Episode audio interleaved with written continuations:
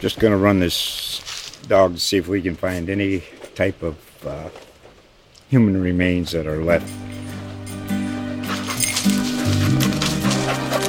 Listen to Where Secrets Go to Die The Disappearance of Derek Hennigan. From the Detroit Free Press, a new podcast set in the woods of Michigan's Upper Peninsula. Available on Apple, Spotify, Freep.com, or wherever you get your podcasts.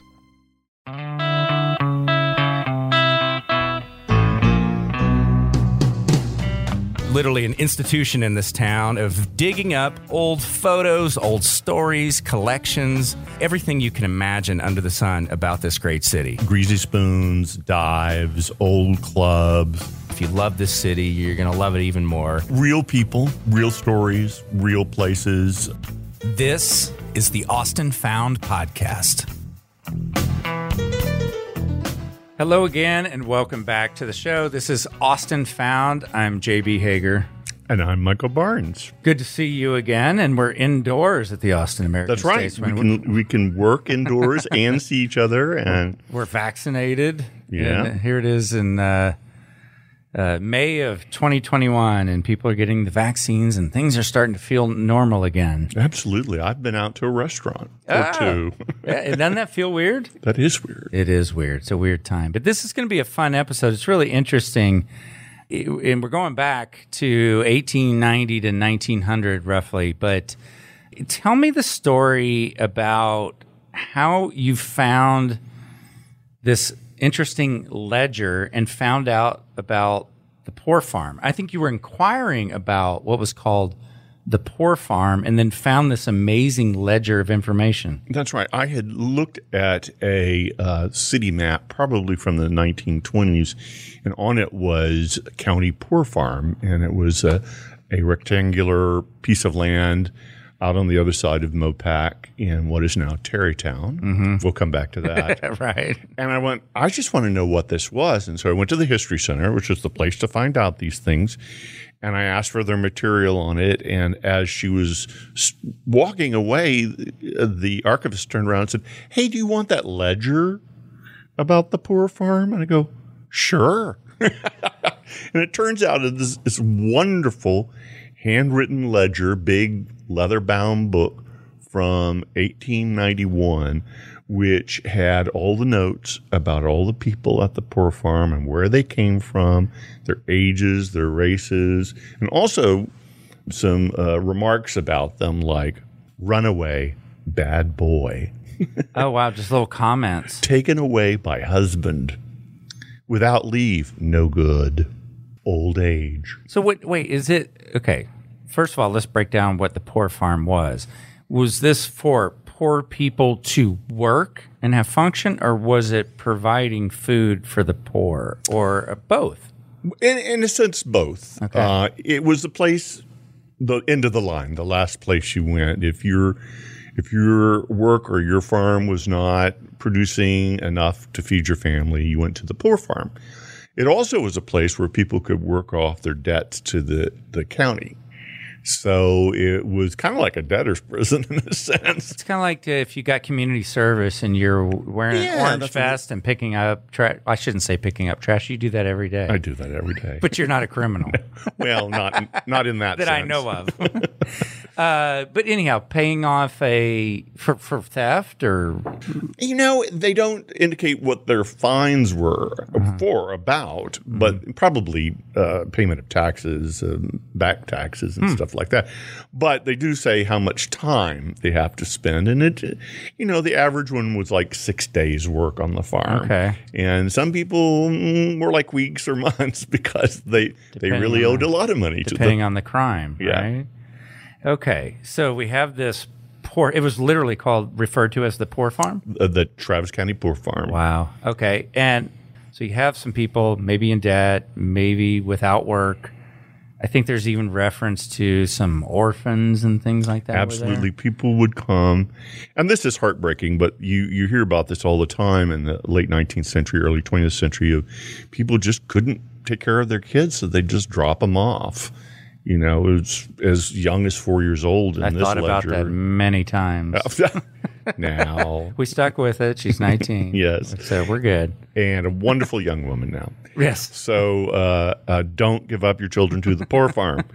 You know, and, and, and we laugh, but I mean, obviously these people were suffering, and uh, they, at least there, they they ate well. I mean, this was a very productive farm from the from the uh, evidence of the ledger, and all kinds of things. What kind of, yeah, what were they producing out of there? Oh, uh, wheat, corn, uh, cattle, pigs, you name it, hay. They did everything. And it was obviously a fertile land. And to, to, to give you a sense of where it was, it was just on the other side of Mopac and just down uh, from Windsor, right beneath uh, where all the state land is near Camp Mabry. So it was a pretty big piece of land at 40 acres. That would have been way out there at that time. Oh, absolutely. way on the edge of town. 1880s is when it started. We know at least that it goes back to 1883 because one of the gentlemen in the 1891 ledger entered the farm in 1883. So And what's the timeline with the rail line that we know as a as Mo- Mopac today? Well, it started as the International Great Northern Railroad, and it came through. I'm going to say, I'm going to have to pull this out of the air.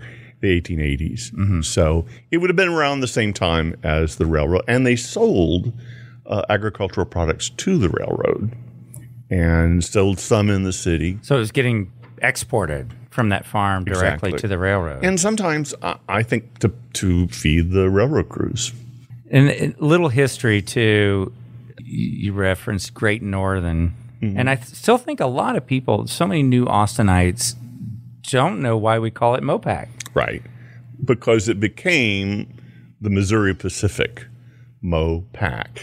That's that train that goes down the middle of it through a long course of, of the freeway. Mm-hmm. And uh, it uh, it's it's actually Loop One is Which the no, no locals say no, that. nobody ever says. I can that. always tell when it's somebody new to town or visiting when they reference Loop or Highway One. right. No, no, it's MoPac. Yeah, it's Mopac after Missouri Pacific. Right. So it's wild to picture a, a, a farm right out there, and that again would have been way out of the edge of town. Another interesting thing in that ledger was all these. They they wrote down all the tools and assets they had, and their expenditures, and It's fascinating. Uh, we know that they did well, you know, because their expenditures for a year might be like two hundred dollars, some years one hundred dollars. But they sold a lot of agricultural goods, and and and, and they kept getting more stuff like a dish. Uh, I almost said dishwasher. No, not not quite yet. but but something to clean uh, uh, clothes and and lanterns and things that were uh, a little more of a luxury than you'd expect on a frontier farm. Here's what's weird about it. You'd think a county farm would have meant everything as we started to get into closer to 1930 and the Great Depression. That's right. However, it sold at that time. Yes, it sold in 1932. And I have not figured out why exactly they would give it up just as the Depression was getting at its worst. The only conjecture that I have is that it was too much. The the failing farms, the drought, uh, the Dust Bowl, eh, migrants looking for work or food anywhere. The the a, a little uh, county poor farm can't sustain helping that many people, and so they they put it up for auction. It it didn't sell for the asking price, so they put it off for two years, and then they put it up for auction again on the the proverbial How big of a piece of property are we talking about? forty acres Okay. a few farm structures, and uh, but it was destined to be uh, a you know suburban land because Tarrytown had started in the, in the uh, 1920s, so it was on kind of midway up Uh, Do you recall the selling price? Because people will. It's hard to, on today's standards. It's like, yeah, I what did that 40 acres go for back in 19, was it 32? You said Twenty four thousand dollars. $24,000 for 40 acres. And now what is Tarrytown? And now what is one of the fanciest sections of town. And here's the glory of it now. I have a lot of friends that live in that area, and I can go, oh, the poor farm. You headed back to the poor farm. Good luck with that. it's interesting. We're not making light of the fact that it was a poor farm. It's just an interesting story. And, And it's uh, a, it's a funny name. I'm sorry. Yeah. It is a funny name. I grew up in Houston near Poor Farm Ditch, you know, and I learned, grow, you know, through the, uh, uh, the subsequent years that every large county had a poor farm. well, and they weren't as diplomatic with naming things No. because we talk about the asylum, the insane asylum, Right. Things like that. It was Yeah. very literal at the Yeah, time. exactly. Yeah. If you want to catch that article and, and read it for yourself, it's in volume one of Indelible Austin, That's which you can pick up. Uh, there are now volumes one through three, four on its way at this time.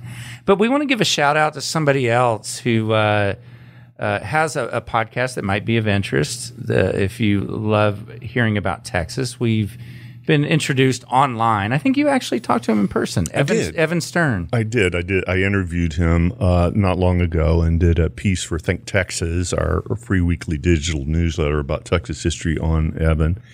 But he has a wonderful podcast. He's a Texan. He went to McCallum High School here in Austin. That's where all the creatives are, right? And well, yeah. And then he lives in New York City now. But during the pandemic, we should say the name of it before I forget.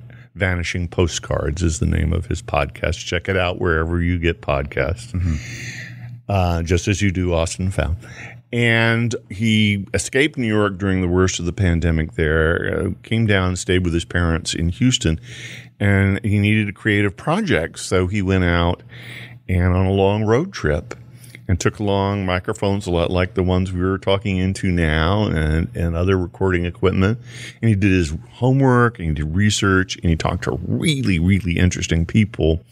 And it's about places scattered around Texas that you might not know about. small. It's it's.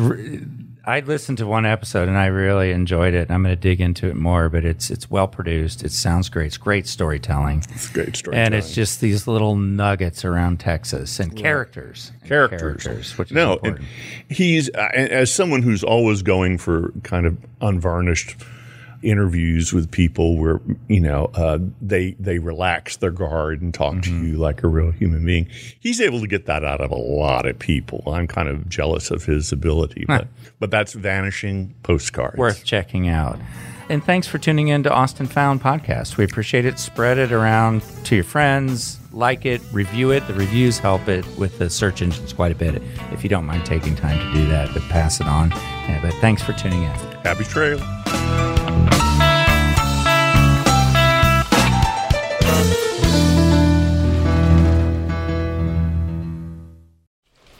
Just going to run this dog to see if we can find any type of uh, human remains that are left. Listen to Where Secrets Go to Die The Disappearance of Derek Hennigan. From the Detroit Free Press, a new podcast set in the woods of Michigan's Upper Peninsula. Available on Apple, Spotify, Freep.com, or wherever you get your podcasts.